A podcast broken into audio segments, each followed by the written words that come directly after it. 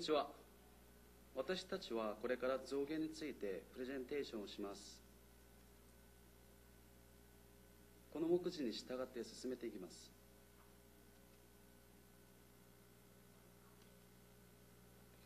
皆さんは象牙ってご存知ですか？こちらは象牙で作られたものです。きれいですね。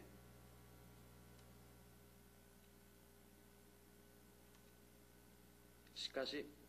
その裏に隠されている話は決してきれいではありません。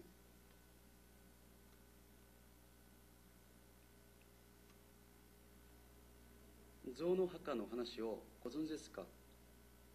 おそらく知っている方がほとんどだと思います。老いた象が死ぬ時自分の群れを離脱し墓に行って死を迎えるということ。そしてその墓は今まで誰も見た人がいないほど密林の深い森の中にあるということです。ところがこの話は間違えています。結論として象は死ぬ時に特定の地域を訪れることはないので当然象の墓場と呼ばれるとところもありません。象は食料を求めて季節ごとに移動するのである特定の地域で死ぬこともないしもし群れの中で1匹が死んだ時は残りの象が近くに長い時間徘徊する習性もあります。以上の事実から結局象の墓は人間が作り出した話に過ぎないのです。何よりも狩りが禁止された地域での密漁を正当化するために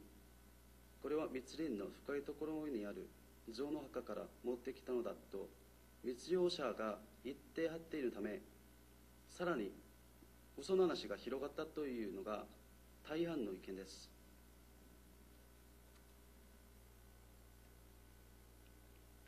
この目が見えますか？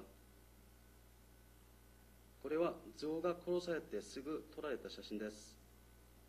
象牙への人間の過度な欲は結果として生きている多くの象たちを、えっと、命を奪いました。象は一生の関係を形成していく非常に知能の高い社会的な動物です。象は泣いたり笑ったりするしさらに驚くほどの記憶力を持っています。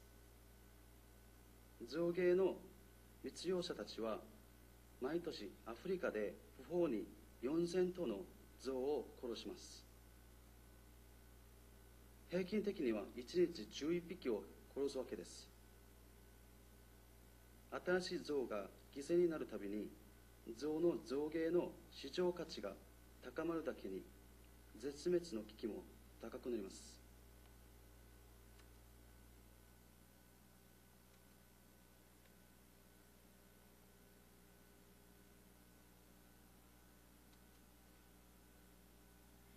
次に象牙の取引についてお話ししたいと思います。このグラフは年代別平均で見た日本の未加工象牙の輸入量です。1960年代以降象牙の輸入量は大幅に増えました。70年代で年平均255トン。80年代で年平均270トンとなり最盛期の1983年には輸入量が476トンにも上りました。これらを背景に日本は世界最大の象牙輸入国となりその数は世界の象牙取引量の約4割を占めていたと言われています。しかし象牙の国際取引が急増する一方でアフリカゾウの数が大幅に減りました。19世紀には約1000万頭いたと言われた象が2008年には約47万頭まで減ってしまったのです。象の数が減り続けた結果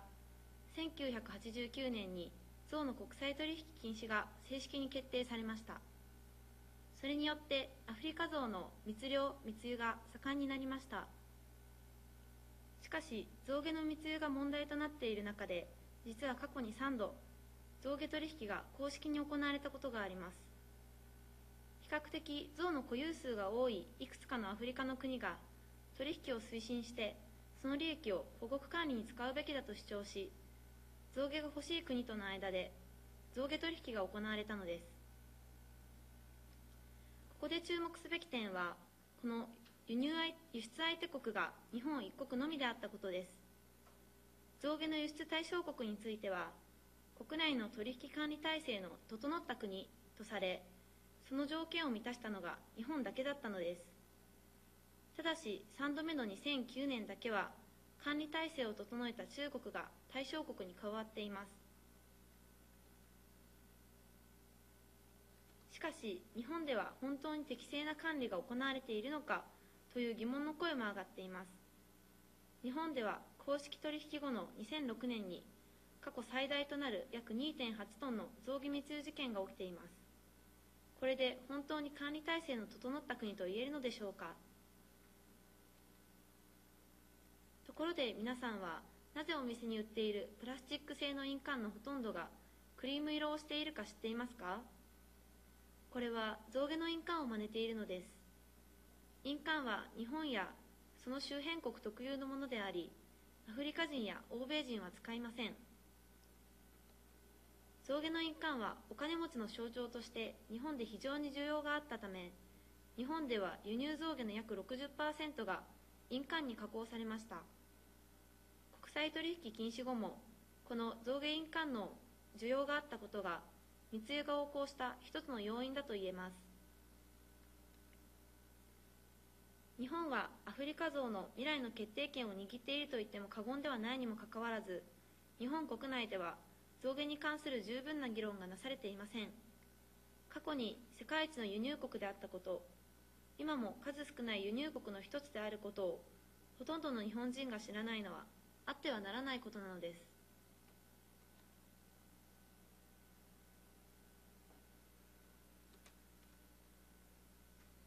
アフリカゾウの生息地である南アフリカの野生動物保護地域である変化が出てきました。若いオスのゾウたちがサイを攻撃して殺してしまうという異常な行動をとるようになったのです。その原因は密漁にありました。ゾウはメスがリーダーの群れで生活しています。密漁のハンターたちは群れを狙い象牙を取るために大きなメスを次々と殺していきます。小さい子供は逃げないように殺された母親の足に縛り付けられます。目の前で仲間の大量死を目撃し死んだ母親の足に結ばれた子供はパニックに陥ります。こうした経験をした子供たちは心に大きなストレスを抱えさらに親から教育を受けられずに育った結果サイを殺すという異常な行動をとるようになったのです。日本人が高級品である象牙のハンコや小物を手にする裏でアフリカの象にこのような異常な事態が起きているということを私たちは知っていたでしょうか？